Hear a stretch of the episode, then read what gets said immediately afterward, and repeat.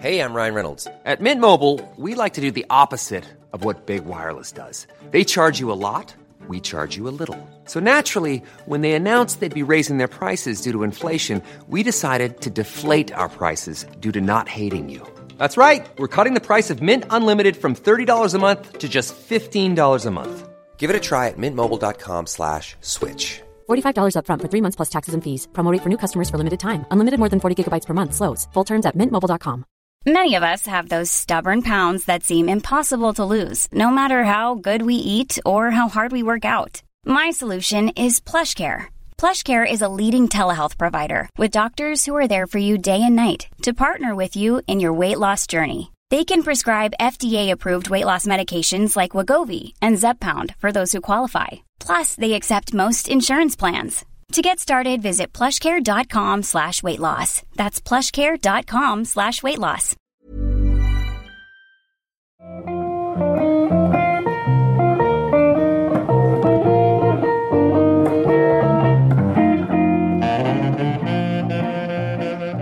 Now then, you know, I suppose a lot of people think that my job here in the arts involves a lot of schmoozing at fancy launches with glasses of bubbly and everyone air kissing and well, of course it's not like that, but sometimes it is actually. And I have to say, when it's after a hard day's work and you have no idea what's for dinner, there's still a mountain of jobs to do when you get home. Sometimes it really is fantastic to head to something celebratory and call it work. And the first occasion like that that I had since 2019 was the launch last week of a sculpture exhibition in the gardens of the Montenotte Hotel. Now, the evening of the launch was practically Mediterranean. We were greeted with a jazz band on arrival. You can hear them there now. We were handed glasses of sparkling fizzy delights.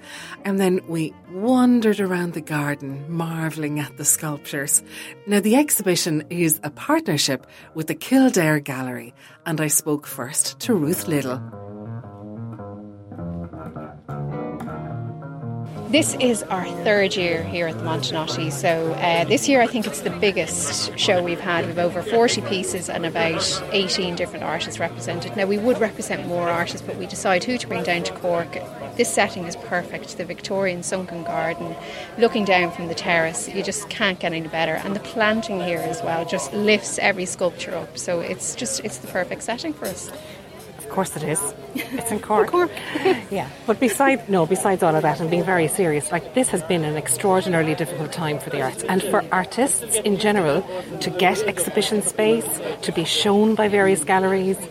It's a huge, huge, huge difficulty because there are just aren't enough, and it's it's very difficult to be seen and to get your work out there. So events like this are critical, aren't they, for sculptors? Yeah, I think so. And also because it's an outdoor event, people feel really comfortable coming along and browsing through the garden. They feel, you know, it's not you're not inside the confines of a gallery wall, but it is. It is about the artist. You know what I mean? And it has been a really tough year for arts businesses, artists, the whole lot through. Like we see it in the media every day. It's just great that things are starting to happen. And then you can partner with, you know, Joe and Frankie from you know the Montenotte. They're just brilliant. They're just so progressive. They you can see how they're pushing this hotel. Their team is brilliant as well. Brian and Ray, all the team. Like it, they feel like family with us now every year. It's brilliant. We just love coming back. Cork feels like a second home to us, and the sun always shines when we come here. well, that's wonderful. But there's, I suppose, there's also the kind of the brass tacks of it must be financially worthwhile for the gallery and for the artists Yeah. to embark on endeavours like this. I mean, like the setting up of it, the placing of it, I suppose the logistics of transporting everything is, is an enormous task in and of itself, which costs a huge amount to mount something like this. Yeah. So has it been, you know, in your experience, something that has really benefited both you and the artists that you represent? Yeah, I find the first year, like I've, I did Bloom in 2014. Okay. You know, we went in the first year and people were like, what is that? Why would I be putting gar- a sculpture into my garden? But we went back year after year after year and people then decided, yes, this is something I can do. And then they strive to have a piece that lifts the garden. And, you know, it's changing people's mindset. Um, we've, this is our third year here and, you know, we come back because we know Cork is very community based. They really push things in Cork. It's brilliant. And lots of people will come and see this. And we will meet new clients. We've other clients who visit Cork to come and see this show. So it, it works out well for us as well. You know, it's a partnership and you have to keep trying. And we love it. You know, we love it. If we didn't love it, we wouldn't keep doing it. But it, it is worth our while doing it. You know, we have to get our name out there and you have to do things like this and try and do something different outside the box.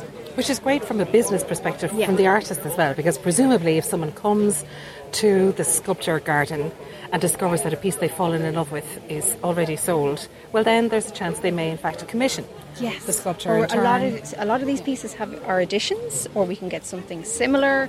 But look, we work with people to find the perfect piece for their garden because there's no point in putting something in that you're not 100% happy with. We don't want that. You know, most of our customers are repeat. Mm-hmm. Um, it's all about customer service and getting people the right piece. That's what it's all about. Fantastic. Well, it couldn't be shown off in better light than it is today. Ruth, it's lovely to meet you. Thank you, you so too. Much. Thanks a million. Well, the special guest and centre of all the attention on the evening was Diarmuid Gavin, who so many of you will know, of course, from his gardening programmes on TV and more recently his gardening podcast and Instagram lives he began in lockdown. And I had a chance to grab him for a few minutes down by the fountain. To be fair, Diarmuid, the last year and a half what it's done for gardening. You couldn't, you couldn't write it. You I know people, everybody's out there, and uh, kind of this garden here really sums it all up because it just looks fantastic. It's blossoming, blooming, absolutely brilliant. But then it is in Cork. but listen, one of the things that I loved in lockdown was your own series where you were, you know, chatting to people on Zoom and people were sending you in their stories and their suggestions and or their requests more than that. I mean, like you mustn't be able to walk down the street without people stopping every five minutes to ask about their roses. Do you know, it's very nice now. Years ago, it used to be very intense, but now people just nod, they know who you are and, uh, and whatever, and occasionally they will stop. But that's great because with gardening, all gardeners love to share information. If yeah. you know something and you can encourage somebody else to have a go and do something. And gardening in this country is so easy because we have a brilliant climate for it, even with all that rain. We get the rain, we get the sunshine, and we get four seasons. So I love helping anybody.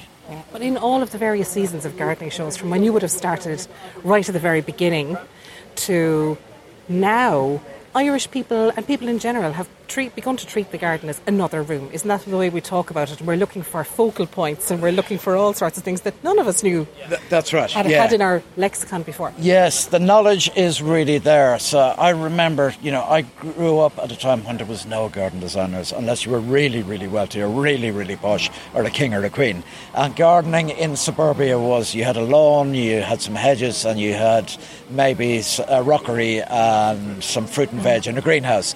But now people, and especially since lockdown, people are realizing the garden is maybe the biggest room in the house, and it is a space that transforms at different times during the day because of, of light and at different times during the year. And the ultimate in terms of creativity is growing something. So, so many people have got into it, and so many people have realized that we can use outside. We can eat, drink, relax outside as well as, as garden. And I think people are loving it more than ever. I was following, as I said, your series where you would share things you were doing in your own garden as well as helping everybody else over Zoom. And one of the things that I just thought was the berries altogether was that sunken Oh, the fire pit. And like, what yeah. a year you had for it. I mean, did you live there or did you get a chance? We, we used it a lot, yeah. So we created, we dug out an area and yeah. we created this sunken seating area and had a fireball in the centre of it. That was down at the end of the garden in the shade of a tree. It's just a lovely place in the evening to gather. And everybody of every age loves a little bit of fire. So to have that, it just creates a different atmosphere. The other brilliant thing about that is when it's in the evening and when you're only lit by firelight, you don't see the weeds. well, weeds are flowers too, aren't they? That's it. I mean, what age did you start digging and pottering around yourself? I started very early. Yeah. So I grew up in a family who didn't really care too much mm. about the garden. It was all about keeping things nice and tidy and clean. So when I was about seven or eight, I used to get my dad's uh, shovels and spades and I used to cross the river into the local park and I'd go up underneath the trees and I'd landscape there. Get away! Yeah, yeah, I did, yeah. Uh, and I would create this guerrilla gardening garden. is what they call it. Now, it was guerrilla. There, yeah, I was the first. Court, yeah. Would it surprise you? I was the first guerrilla. uh, and I used landscape under these trees in Bushy Park in Rathfarnham. So the bug was there from a very early yeah. age. I just loved that park. I loved the woodland in that park. I loved the kind of lake that was there. I loved the bamboo that was going there, and the fantasy that would evolve in your head about the p- pictures you would paint for yourself. So it was great. And, you know, I was laughing earlier on saying about weeds or plants too. I mean, like, are there any flowers or plants at this stage that, that you wish people would take a break from? Oh, uh, dwarf conifers. Yes. Yeah, Why? dwarf conifers because they are satanic in terms of the plant world. They're hideous. They're spawn of the devil. We've gone from positivity now, dear, to the. To the It's only, it's only because my friend is standing behind you. He's a very good gardener. Adores them. Bloody brilliant. The younger generation absolutely love dwarf conifers, but I remember growing up doing my first gardens when it was all about rockeries, putting stones into piles of soil and planting dwarf conifers. They were labelled dwarf conifers and But they, they usually weren't. grew about 20 feet. They Well, bloody it's did. on. I totally agree with you. we got lumbered with one of them. okay, and your top favourite plant at the moment that you are just thinking, why doesn't everyone know about this one? Oh, what a what a great question! Top favourite plant? Why doesn't that? I'm going to go for one of my predictable. Anybody who knows my garden through in, Instagram, Echium is a brilliant. Uh, Echium is a the one I plant is a biennial. It shoots up one year. In its second year, it'll grow to about four meters, and all along its stem are these elongated leaves. But the stem is covered in blue or white flowers, and it's like a crack den for bees. And Amazing. it's so exotic. And it would do so well in this garden, but it would take over. They're brilliant, triffid like, dramatic plants. I love them in my garden. Well, we are in an age of rewilding and pollinators and all that sort of crack, but we couldn't be in a more sculpted, maintained, presented garden today. It's been a pleasure. Pleasure. meeting Well, you. uh, uh, the pleasure's been mine. We're in a gorgeous garden in the Montenotte Hotel, laid out originally by Dominic Cullinan. He's done a brilliant job uh, creating a series of usable spaces on what was a very sloping site. And I believe the story is just starting because they're about to go into the woodland and it'll get even Yeah, more exciting. Dear, thanks a million. No problem. Ah, lads, what a gorgeous evening we had, and a great partnership between the Kildare Gallery and the Montenotte Hotel, and actually a great example of how the arts and hospitality industries can support and enhance each other. So before we left, I spoke to the Montenotte's marketing director, Ray Kelleher. Ray, You're right. you have the knack of setting up a mood, an occasion, an ambience. There's Thank a beautiful, you know, cold drinks on the way in and jazz playing and the garden full of fancy people from Cork and all over. I know. and beautiful sculpture. I mean, the place is looking fantastic. Thanks, Elmarie. It is, to be honest, and tonight is just a lovely opportunity to get people together, to get people out. We have this exhibition which you're here tonight to view. It's launch tonight by the Lord Mayor and by Diarmuid Gavin, who I know you've had a conversation with and had chatted. And it's here for the next four weeks. And I suppose it's just something different for Cork, but just to be able to have people physically. And we've come a long way since this time last year as well. We, had, we were allowed 15 people. Do you know what I mean? So we have a lovely event for 40 people down in the gardens here, the Victorian Sunken Gardens, which are just phenomenal. The investment in the gardens has been incredible. And then we're just looking straight up here at our new glasshouse, which we've just opened four weeks ago. We've been very fortunate. We got reopened on the June 2nd, so we've been very lucky. Over the course of the last year, of course, when we went back into lockdown, having met the last time, I, of course, we're friends on Twitter as well. Yeah. I see all your photographs. So when you were within your five kilometres, you were just great at posting all your photos from all around Clonakilty and down by the sea. And I was saying to you that you leave the most stunning setting in the morning and come and get another fantastic setting here with the gardens overlooking the river and Yeah. you know it's it's it's such a joy but it's not just that though i mean like there is the the business of having an event like this at the hotel it's a very prestigious event for the hotel to be Yeah. hosting but you wouldn't do it if it wasn't worthwhile for the hotel or a good partnership with the Kildare Gallery. Well, that's that's that's brilliant, and yes, I did enjoy when we were in lockdown. I did enjoy my 5k, which was all around Clonakilty and out in Shinny, which is incredible. But it is great to be back. Our association, and it was long before I ever joined the team here. The association was brought really by Brian, our general manager, who he really wanted to be associated with the arts. He felt it was very a very suitable uh, affiliation. We have an artist in residence at the moment, who's Peter D in the lobby, um, and then we have the sculpture exhibition with Kildare Gallery. Now, the Kildare Gallery have been with us for the last three years. They love it in Cork. It's their it's their big event now because they don't have Bloom anymore. So, um, well, they, hopefully they will next year. But it's their big event outside of uh, Carton House. So for us to be able to facilitate that is huge, and we're so excited to do so. The amount of people that will be coming to actually view the gardens, and like even having Diarmuid Gavin here, who is the ultimate garden aficionado. Do you know what I mean? And he's like commenting so positively about all the environment. He's the kindest, most generous person with his time. Every single one of us here obviously wanted, you know, a couple of minutes on the microphone or camera with him or whatever have you, and like, he's answered and spoken to everybody and given everybody such great care because just it's in his DNA. He's just literally that in love and still passionate yeah. about what he does. He is, and uh, I, I, I, was fortunate to have a meeting with him at four o'clock today, yeah. where we sat down with uh, Shane from Nano Nagle Place, and we're try to cultivate an idea for next year, and he's very much involved. And oh. you know what I mean. So he's you heard it here first. You heard it here first. But like the yeah. thing is, we say there's a huge opportunity here in yes. Cork for to do something around the whole gardening trail perspective, because there is a huge audience that are in that love this. Huge opportunities ahead. But look, we've been very fortunate. This is the third year, um, and I was here last year as well, and it's been a sunny evening. So we're overlooking the city. So what more could we ask for? Yeah, the place is looking fantastic. The exhibition itself is glorious. It's here for four weeks in total, isn't it? So pretty much the month of September. And yeah. I hope uh, the forecast is nice actually for the next couple it of days is. for people to come to it. Yeah. But even in the rain, to wander around with a beautiful umbrella and take it all in is still possible. So I would definitely urge people to come. Absolutely. Tell them, all they need to do is come to reception, just register their arrival, and they can make their way down to the garden very comfortably.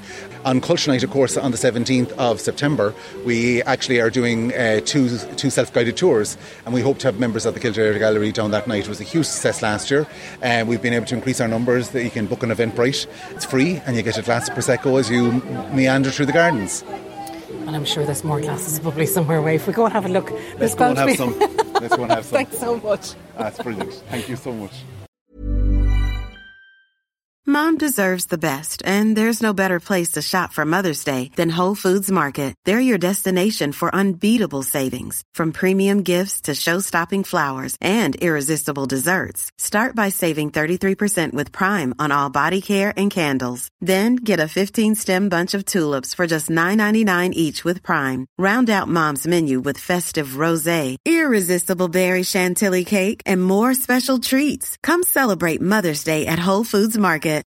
When you need mealtime inspiration, it's worth shopping Kroger, where you'll find over 30,000 mouthwatering choices that excite your inner foodie. And no matter what tasty choice you make, you'll enjoy our everyday low prices, plus extra ways to save, like digital coupons worth over $600 each week. You can also save up to $1 off per gallon at the pump with fuel points. More savings and more inspiring flavors make shopping Kroger worth it every time. Kroger, fresh for everyone. Fuel restrictions apply.